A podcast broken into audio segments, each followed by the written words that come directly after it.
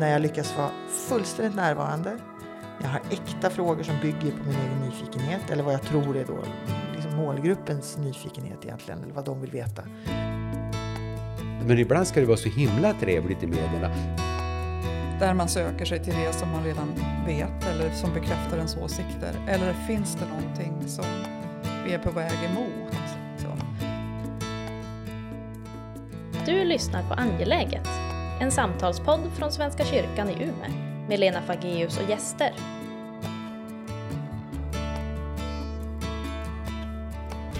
Välkomna tillbaka. Mm, tack. Vi bara släpper lös oss igen. Vi var ju inne i någonting som var ganska spännande. det där. Men eh, ni får, jag vet också att ni har lite tankar omkring vad det är som ni skulle vilja säga. Men alltså jag är, det är ju intressant med, med eh, vad det är som ja, men driver och eh, varför håller ni på med det ni gör? Vad är det som blir spännande? Vad är det som är viktigt? Ni har sagt någonting om det. Men, men det där förändras ju över tid tänker jag ganska mycket. Jag är 55 år gammal nu. Eh, när jag började så drevs jag jättemycket av det här. Bara att ställa frågor och nyfikenhet. Och jag var ju liksom utbildad beteendevetare. Sen halkade jag in på journalistiken. Men jag kallade mig egentligen aldrig journalist. Det var absolut inte så att jag drevs av att, som väldigt många, att förändra samhället. Eller jag vill liksom jag vill granska. Det var inte min drivkraft. Min drivkraft var hur kommer det sig att du gör som du gör? Eller hur ser din berättelse ut? Eller jaha, hur kan det vara så här? Alltså, någon form av lärresa också kring hur vårt samhälle såklart, hur vår kultur, hur du som individ funkar. Så där. Men hela tiden med någon slags psykologisk vinkel tror jag eftersom jag liksom är utbildad beteendevetare. Och sen märkte jag efter år efter år efter år och har jobbat mycket inom då först samhällsjournalistik men sen livsåskådning och de stora frågorna sådär. Att nej men jag tycker det är mer intressant egentligen att vara bakom och se någon annans utveckling. Så jag började mer och mer jag du blev mera lärare och coach. Mycket ja. mer lärare och coach. Det som jag egentligen var utbildad som. Ja. Men då med målgrupp journalister. Och vad är det som är intressant med det? Varför är det så spännande? Eh, dels är det en enormt svår målgrupp. Jag tycker journalister är den värsta målgruppen. Vad gäller På vilket sätt? Alltså, Varför då? För att de vet all, allt redan. De kan allt redan och de har en kritisk blick. I många gånger så tycker jag att de sitter med, som Sverker faktiskt sitter nu, sitter med händerna, så här, armarna i kors, sätter sig längst bak i salen. Så här, show me, liksom. Kan, har du någonting att lära ut? Den grejen. Absolut inte så här, jaha, vem är du? Så här, eh, välkommen till det här. Eller, alltså, när jag är i andra världar, alltså är jag till exempel mötes, jag har ju eh, coachat faktiskt Svenska kyrkans, eh, de som eh, är på bokmässan till exempel. Där är det så här, hej välkommen och vi vill lära oss sådär. Journalister har inte det tycker inte jag. Men det är ju också en utmaning för eftersom jag känner till journalisthjärnan. Så jag behöver någonstans också komma in i deras värld. Okej, vad kan, och det jag triggas av tror jag är om jag, om jag på något sätt ser... Om du når in? Exakt. Ja. Om jag ser att du Lena börjar så här. Jaha, kan, det vara, kan jag liksom tänka på ett annat sätt? Mm. Det tycker jag är otroligt häftigt. Kan jag få de personerna som jag har i en kurs till exempel att börja tänka lite grann annorlunda. För det är långsamma processer. Då känner jag liksom att det är bara, alltså bara håret bara står. Liksom. Jag tycker det är jättespännande. Mm. Du då? Nej, men jag, jag, det är som jag sa tidigare, jag gick in i journalistyrket faktiskt rätt mycket som en slump. Men jag kan också säga det att ju längre jag kom in i journalistyrket så jag skulle nästan vilja säga så övergick det från att bli ett yrke det här är ju patetiskt, men bara så ni förstår ungefär hur jag tänker. Från att vara ett yrke till att bli ett kall. Alltså. För att jag, jag, efter det att jag hade blivit beordrad att programleda plus ett konsumentprogram. Och gud, vilket straff det var när jag blev det. Jag tänkte, kan du inte bara säga det? För det där tycker jag är så spännande med varför du blev, eller vad de sa till dig ja, när du rekryterade dig. Ja, men alltså då, du, jag själv, du, du, ska, du ska jobba med plus, så du ska ta hand om konsumentjournalistiken i Umeå, sa de. Och jag tyckte själv att jag hamnade i en sån där dyster eh, lågstatus kastrulljournalistik. Det var min uppfattning. Jag fattade ju inte vilka möjligheter det var. Sen så såg jag, ju längre vi hade chans att jobba med mina för övrigt extremt skickliga kollegor så insåg vi vad vi kunde åstadkomma. Journalistiken, journalistiken kunde förändra livet för människor. Alltså, jag, jag såg att det kunde ringa en otrevlig telefonförsäljare och lura på en ja, en människa som kanske inte tillhör de starkaste i samhället, någonting som kostar väldigt mycket pengar. Vi kunde gå in och göra en historia om det och kunde förändra det. Vi kunde åstadkomma en direkt förändring. Vi kunde, vi kunde få effekter direkt på människors liv. Och det var naturligtvis en närmast osannolik lycka att se vad journalistiken kunde åstadkomma. Och, och det tycker jag har varit en drivkraft för mig. Det måste jag säga. Det har varit en otrolig drivkraft för mig. Eh, sen hade jag då turen att sen jag blev pensionär att stöta ihop med Anna kan man väl säga. Det var ju den vevan jag gjorde det. Där jag också då fick möjlighet i någon form av senare del av livet att dela med mig av de erfarenheter som jag tycker att jag har och som jag tycker är värdefull till andra journalister. Det har ju varit då glädje nummer två om man uttrycker sig så faktiskt. Det måste jag säga. Men, Men sen, sen är, det märks ju faktiskt att du har varit lärare för du är ju otroligt, alltså att jobba med dig. Jag brukar säga det. Jag menar, du är ju äldre än vad jag är. Har galet mycket energi och också ser alla i en lokal tycker jag. Ja. Alltså det är också det här med att jobba med någon där vi är så otroligt olika, väldigt olika utgångspunkter. Vi jobbar ju också med ja, vi säger den politiska intervjun. Ja, ja. Där ju jag faktiskt inte har alls så mycket erfarenhet som du har. Men jag är väldigt intresserad av vad är det som får en människa att öppna sig? Eller hur kan man komma längre i en intervju? Medan du är väldigt mycket mer liksom att ställa skarpa frågor mm. och att liksom det är svart eller vitt medan jag är hela tiden gråskalor. Och det gör ju att när vi möter en kursgrupp så tror jag också att vi har helt olika utgångspunkter eller olika... Vi kan också ibland säga där håller inte jag alls med dig. Liksom. Alltså, mm. Vi kan tycka olika och det är ju väldigt häftigt tycker jag. Men, och sen måste man säga att journalistik är ju olika saker beroende på var man bedriver sin journalistik. Och nu har jag jobbat inom tv-världen större del av mitt liv. Och det är ju också en, det är ju också en fascinerande social erfarenhet man får. Där om vi gör ett plusprogram, eller om vi gjorde ett plusprogram, om vi gjorde en politisk debatt. Då jobbar jag ju i en grupp som kunde bestå av ja, jag vet inte, 15 personer. Det var folk i kontrollrummet bakom kameran, det var ljussättning, rekvisitör och hela rasket alltså. Och, och eh, det, det, det, jag tyckte det var så fantastiskt spännande att se att om man, om man lär... Och, och jo, då ska jag säga, men utåt så är det bara programlederiet som syns.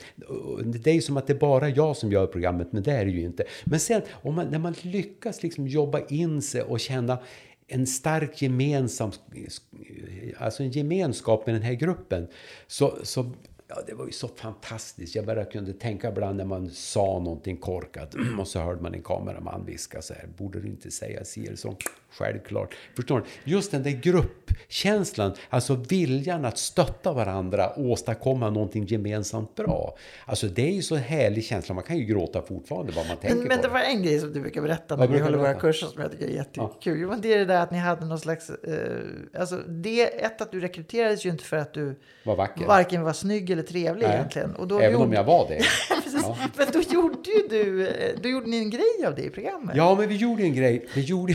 Ja, det där var ju lite roligt. Vi gjorde många grejer i programmet. Alltså, det, jag brukar rätta, vi, när jag rekryterade som reporter, nej som programledare, då var det också en tjej som hette Karina Folkesson som rekryterades som projektledare eller producent som det heter på den tiden. Och det var tur ska jag säga, det är en mycket duktig tjej.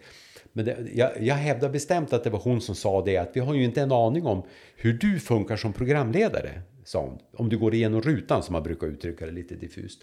Men jag vet att du är en hyfsad journalist, sa hon. Och då gjorde vi en grej av det. Vi bestämde oss för i plus ska vi aldrig vara trevliga med en människa. Vi ska aldrig säga välkommen och vi ska aldrig någonsin säga tack. Utan vi ska bara innehåll. Bara innehåll ska det vara. Bara innehåll, ingenting annat. Så vi skippar allt sånt där lullull runt. Jag har aldrig sagt välkommen. Jo, en gång har jag sagt välkommen. Jag har aldrig sagt tack. Och jag, jag skulle nog vilja säga det att jag har aldrig lett i ett program. Alltså jag brukar säga att jag är den bäst betalda personen i det här landet för att aldrig le. Och bara för att du ska förstå hur viktigt det här äh, var, det var världens grej faktiskt. Vi hade besök en gång av konsumentjournalistikens riktiga järnlady och det var Charlotte Reimersson, om ni kommer ihåg det namnet. Alltså. Nej men hon var alltså, hon, alltså, man kan prata om Stålmannen, men där hade vi Stålkvinnan. Och då för att liksom visa den respekt vi kände för att ha henne i studion så tog vi ett redaktionellt beslut att jag skulle säga välkommen i början och tack i slutet. Ja. Så, så viktigt var det för oss att hålla på det där. Och det där är intressant för i radiospråk så är det ja. också det att man inte ska säga välkommen. För man kommer ju egentligen inte in till ett rum. För radio pågår ju i huvudet. Radio ja, är ju bilder i huvudet. Du kan så stå... jag gjorde fel när jag hälsade er välkommen alltså, det är alldeles för mycket välkommen. Men välkommen till lyssnaren kan man ju säga. Alltså, så här, men på något sätt så blir det ju... För det är ju egentligen, det pågår ju.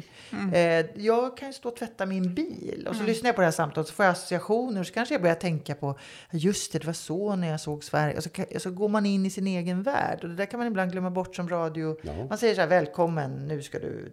Vadå välkommen? Man sätter sig ju inte ner och, och tittar på ett... Eh, utan man är uppe i sitt huvud. Det där kan man ibland glömma bort faktiskt. Jag tycker det är väldigt spännande. Ja, men och sen har vi ibland tycker jag, men nu, nu, nu får vi passa oss för att börja tycka att saker var bättre för. Men ibland ska det vara så himla trevligt i medierna. Alltså man skulle i värsta fall kunna tänka sig att ett inslag handlar om något väldigt allvarligt ute i världen och programledaren säger på slutet, jag önskar er en underbar kväll i värsta fall. Så där kan det ju vara, förstår ni? Och det där blir ju, det, det gäller att vara äkta. Det äkta. Men det är ju en grej som vi brukar säga i våra kurser också. Att när man gör en intervju, Mm. vad är det som gör att en intervju, eftersom det är mycket intervjukurser vi har. Vad är det, och det är någonting som jag tänker, i- apropå din fråga, vad är det som upptar dig nu? Så är väl det, jag tycker det är otroligt spännande. Vad är det som gör, Vad är det som gör det? vad är det som gör att en intervju blir bra och vad är det som gör att den blir dålig? Och finns det liksom en formel?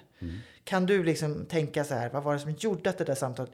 Dels handlar det otroligt mycket om kemi och om, och om det här att faktiskt släppa den där betraktande blicken. Alltså när jag Det blir var, kontakt på något Exakt. sätt. Ja. När jag var i prestation eller när du var i prestation så fick vi inte kontakt så. Då blir det bara så här, men vad var det jag sa? Man är uppe i sitt huvud. Dels är det där kontakt och att faktiskt också veta själv på riktigt vad vill jag med den här intervjun? Vart är jag på väg? Vad är det jag vill att lyssna? För det är verkligen en tredje part hela tiden. Det är liksom lyssna. Vi, vi är inte till här för varann egentligen. Vi är till, Nej, här för, är till för några, ett tredje öra eller en tittare i, i ditt fall. Men sen också väl tycker jag att man också, apropå äkthet, att man ställer frågor som kommer till en och som inte är nedskrivna på papper. Alltså att jag tror ibland att, att överförbereda sig och skriva massa manus och massa frågor kan vara förödande. För att då har du en förväntan. Mm. Och vi säger att vi har försnackat som man gör väldigt mycket i medierna. Vi har försnackat dig Lena, du ska vara med i mitt program. Och så har du sagt en massa bra saker. Jag tänker att det där vill jag att du ska säga, det där vill jag att du ska säga. Och så, så möts vi tre dagar senare. Och du är i en helt annan mode och du har liksom grälat med din man och du har sovit dåligt. Och Jag whatever. grälar aldrig med min man. Ja, så kommer du in till studion och så, så, så vill jag liksom, för jag har det här minnet av när Lena berättar den där fantastiska anekdoten och så säger du helt andra grejer och då slutar jag lyssna för då vill jag tillbaka till det där. Som du sa tidigare kan man höra ibland i medier. Och då är det viktigt som intervjuare att tänka på att varje möte är helt unikt. Du kan aldrig återskapa eh, det. Och det är väl det som jag tycker gör en bra intervju. När jag lyckas vara fullständigt närvarande. När jag har äkta frågor som bygger på min egen nyfikenhet. Eller vad jag tror är då liksom målgruppens nyfikenhet egentligen. Eller vad de vill veta. Och sen när man får fram någonting som är oväntat. Som, som det här har jag inte hört förut. Alltså någonting som gör att, åh fan, där lärde jag mig något. Det är också en, som en lär, jag tycker intervjuer är också att lära sig. Oj, där lärde jag mig någonting som jag inte visste tidigare. När vi jobbar med, nu jag, kommer jag väldigt mycket tillbaka till plus, men jag har gjort väldigt mycket politiska intervjuer också, men vi hade en, för att vi hade, vi hade en period inom det programmet när vi hade svårt att få gäster att komma till studion. De, de tyckte det var obehagligt att komma till studion. Och då införde vi en, och det var ju... Det var Du ju, tyckte det på, på allvar? Du tyckte det, eller de tyckte det? de tyckte, det Ja, var, de Ja. tyckte det var Ja, för jätteobehagligt. du tyckte väl att det var Nej, 17 nej, jag tyckte det var kul. Och då, då gjorde vi så, vi lovade alltid våra gäster att vi aldrig någonsin klipper in intervju. Utan vi sänder alltid intervjun från A till Ö. Vi redigerar aldrig någonsin in intervju, gjorde vi. Och det där var ju väldigt, det var ju en väldigt knepig regel, för det gällde ju då att starta intervjuerna så att det inte blev någon möjlighet att glida iväg och börja... Då, alltså i princip fick de inte säga men jag måste få börja med att och så drar jag. Och, men, men, men det var också en lite rolig grej för det innebar naturligtvis att av alla de intervjuer som jag gjorde i Plus så kan man ju säga att jag vann, om ni förstår uttrycket, en del och förlorade en del. Och det där märkte jag så småningom ute på stan. Fast vad är att vinna? Man kan väl inte vinna? Ja, men alltså, en, ja, men du förstår vad jag... Nej, jag förstår Ja, men alltså vinna kan vara till exempel att min, min hypotes för intervjun höll, jag hade rätt. Eller min hypotes för intervjun höll inte, Konkret jag hade exempel fel. Vad kan du ge Ja, men till exempel att jag inte lyckas övertyga tittarna om att det telebolaget verkligen har lurat dig. Om jag inte lyckas övertyga tittarna Utan att tittarna tycker att den här... Ja, precis. eh, Han är en hyvens prick den där. Ja, nästan. Ja. Och jag tog ett telebolag, det var ingen slump ska jag säga.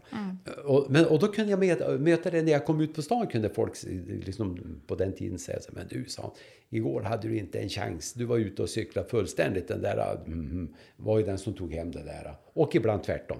Igår Mm. gjorde det bra, Sverker. Du kunde banka mig i ryggen till mig. Igår gjorde det bra. Det var bra att du satte dit för han har verkligen inte varit schysst mot den och den farbrorn eller vad det du kunde vara för någonting och sånt där. Och, och det där var också en dröm. Och vad jag menar med att berätta det är det att jag tror att man inte, jag tror att det är lätt att man har bestämt hur en intervju ska sluta när man börjar göra intervjun. Som reporter ska man vara beredd på att intervjun bär iväg åt ett helt annat håll än vad man hade tänkt. Så det ni, egentligen, det ni egentligen säger det är att man behöver vara där Enormt och vara nyfiken på vad som händer i Ja, och samtalet. framförallt så måste du vara beredd på att intervjun görs inte för att du som journalist ska framstå en bra dager. Utan intervjun görs för att den andra personen, den som du intervjuar, ska framstå i någon form av dager. Eller att lyssnaren, läsaren, tittaren ska få till sig ny kunskap eller få kunna fatta beslut. Som nu på, på, i valrörelsen. Vi ska göra ett så bra jobb som möjligt så att alla ska kunna fatta sina beslut. Det är liksom vår, vår public service liksom, skyldighet. Men en sak som jag vill säga, eh, om det inte är så att tiden rinner iväg här, vi ska ta en paus. Ehm, jag gjorde ett otroligt bra exempel tycker jag är att jag gjorde en radiointervju med Stefan Sundström, musikern Stefan Sundström. Och åkte ut till hans växthus, för det var precis när han höll på att börja med den här odlingsgrejen. Han, vi satt i det här växthuset och allt klaffade. Det var fullständig kontakt. Det blev en jättespännande intervju som, blev, som handlade om att eh, hans syn på livet genom odling. Så här. Och det blev jätte, jättebra och det här var ingen ansträngning för det var kontakt och det blev ett ämne som bara uppstod och eh, det blev klockrent. Och sen var det min redaktör på tv sen, för sen så flyttade jag till tv till Taxi. Och då sa han, jag hörde den där intervjun som du gjorde med Stefan Sundström, den blev så himla bra. Kan du inte göra något liknande här på, för Taxi? För det är ju som en livsåskådningsfråga det här, för det var ett livsåskådningsprogram som sändes här från Umeå som hette Taxi som eh, de stora frågorna och det här med musiken och odlingen. Jag hade egentligen ingen vinkel. Vi behöver ju ha en vinkel som är egentligen en utgångspunkt för att kunna göra. Och jag bara, what the hell, jag åker iväg och träffar honom. Det var jättekul att få träffa honom igen och vi skulle filma och det var kameraman och sådär. Och satt vi väl i det där eh, växthuset. Jag försökte göra... Jag försökte, försökte, Upprepa försökte dig. upprepa mig. Eh, och jag tyckte att det bara var allmänt härligt. Jag tycker han är en fantastisk person. Jag var väl alldeles begeistrad. Jag ställde mina frågor. Han spelade på sin gitarr. Vi satt i växthuset och sådär. Och sen skickade jag upp det där bandet till en jättesmart redigerare som heter Andreas som jag var på Umeå eh, TV. Eh, han tittade igenom materialet och så ringer han mig och bara säger Anna, eh, jag är ledsen alltså, men vad, jag vet inte vad det här, vad är det här för en intervju? Det, jag vet, vad ville du? Det, det är liksom ingen vinkel, du bara gillar allt han gör och jag är ledsen, det här är inget bra. Och jag bara va? Så här, eh, och han hade helt rätt. Ett, jag försökte återskapa någonting som var, som inte längre var. Två, jag hade ingen vinkel. Tre, jag gillade honom för mycket. Det är farligt. Och det är verkligen det som vi faktiskt har pratat om sen på våra kurser. Man ska inte för mycket gilla dem man intervjuar, för lite skav är alltid bra. Och ibland blir det bättre intervjuer när du faktiskt ogillar, brukar du säga, när du ogillar någon. Alltså, man- om man brukar, ibland brukar man ju på, eh, fråga, det- jag har fått den frågan tusen gånger. Om du skulle välja en drömgäst att intervjua, vem skulle du då välja? Och då förutsätts det alltid att man ska gilla någon som man på ett eller annat sätt beundrar, kan man säga. Men jag tror att om man ska göra en bra intervju, då ska man välja en som man man behöver inte tycka illa om personen, man ska, vara, man ska ha mycket frågetecken kring personen. För då får du de här intervjuerna som verkligen är nyfikna. Och, ja, du använder ordet skav som egentligen är ett väldigt bra ord. Alltså att det, det nöter lite grann. Här gillade jag honom mycket. Sen ska jag säga att det blev faktiskt bra tack vare Andreas, för han klippte Ja. ihop det så det blev faktiskt sändbart. Så Men men, men kan man tänka, alltså, jo det kan man göra, men alltså jag tycker genuint illa om intervjuer där man liksom känner att det, liksom, det kladdar av kolasmet eh, för att man är så imponerad utav varandra. Om man är så duktig och man är så vänlig och det är så himla bra och det är det bästa jag hört. Det där är ju, det kan man väl tycka, men det, det hör inte hemma i intervjuerna tycker jag. Men är det så att det finns, att det, eh, för ni pratade någon gång Formen? om, Nej. nej. men det där med skillnaden mellan samtal och intervju. Ja, Är det det vi pratar om nu? Ja, så det, jag, Ja. tycker, jag tycker att det är skillnad mellan ett samtal och en intervju. hur? Ja, men här för vi ju ett samtal. Vi för ett resonemang runt. En intervju, det är ju att... Alltså en intervju innebär ju för det mesta att du ska reda ut någon enstaka fråga. Alltså, du- nu pratar jag om min värld, så att säga. Det finns säkert andra världar, men så är det. Men jag tänkte på en annan sak. Får jag säga det bara? Som Ja. är lite grann på sidan om. Men jag tycker ändå... Alltså, jag, tycker, jag, jag har fascinerats utav det där. Och det, jag vet inte ens om det har med saken att göra, men i alla fall, under, jag har jobbat med journalistik nu väldigt många år. Och det har, det har varit väldigt mycket prat om att korta frågor, rappa frågor, en intervju i ett nyhetsprogram ska nog inte ligga på mer än två minuter, kanske 2.15, hellre 1.30. Ni vet allt det där mm. snack. Och det ska vi ha fått mixtra, klippa, korta bilder. Man måste hålla intresset uppe, gärna ska den snurra in. Man säger där. ofta så här 10 sekunder. Ja, tio vi säger att ni ska ja. göra en trailer för det här nu, så liksom ja. inte längre än 10 sekunder. För och det. sen, vad händer? Vad är, det som, vad är det som händer och blir riktigt populärt i dagens överredigerade samhälle? Jo, det är till exempel att den stora älgvandringen och Sofias gympa Två program där man egentligen bara kör kameran rakt på och ingenting händer. Mm. Egentligen ingenting. Det blir superpopulärt. Jag tycker att, jag tycker att man, ska, man, man, kan fundera lite grann på det där. Man kan fundera på, har journalistiken förstått eh, samhället mm. igen? Har vi mm. förstått människorna? Mm. För det, jag, menar, jag har väl aldrig hört så mycket folk snacka om ett program som Stora älgvandringen. Och är du ute och rör dig nu, jag menar jag jag inte tränar, men jag rör mig väldigt mycket. Och jag vet var och varannan människa har ju bråttom för de ska hem till Sofias gympa eller de har just kommit från Sofias gympa. Och det är ju en, Sofia är ju extremt duktig, men som tv-produktion är det ju helt obetydligt. Det är en kamera rakt på en människa som gör övningar, punkt mm. slut. Det är det, tänkvärt. Mm, det, det kanske finns någon längtan efter något verkligt. Något enkelt. Sen är det ju så att vi lever i ett helt annat medieklimat nu. Alltså vi har jobbat på Sveriges Radio, Sveriges Television som är stora. Eh, alltså, nu är det ju poddar och det är, men här, vi sitter i den här podden. Det finns ju mm. miljarders poddar. Som, vi har en enorm, alltså ett enormt utbud idag. Där vi också behöver fundera över vad är public service roll i det här stora. Och vi mm. verkligen väljer, det är on demand-lyssning nu. Jag väljer det jag, jag har inte på, är i bilen då kanske, eller jag har inte på... Nu vi, gör... behöver, vi behöver bara, vi ska gå vidare med den där frågan för jag tycker att det är otroligt intressant.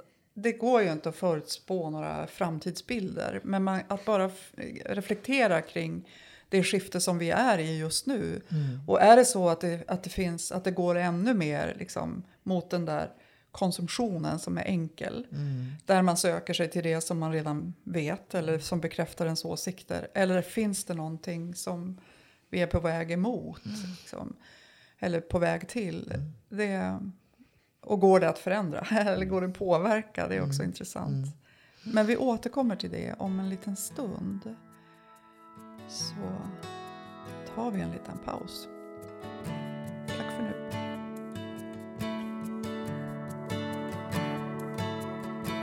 Du har hört Angeläget, en podd med Lena Fageus och gäster.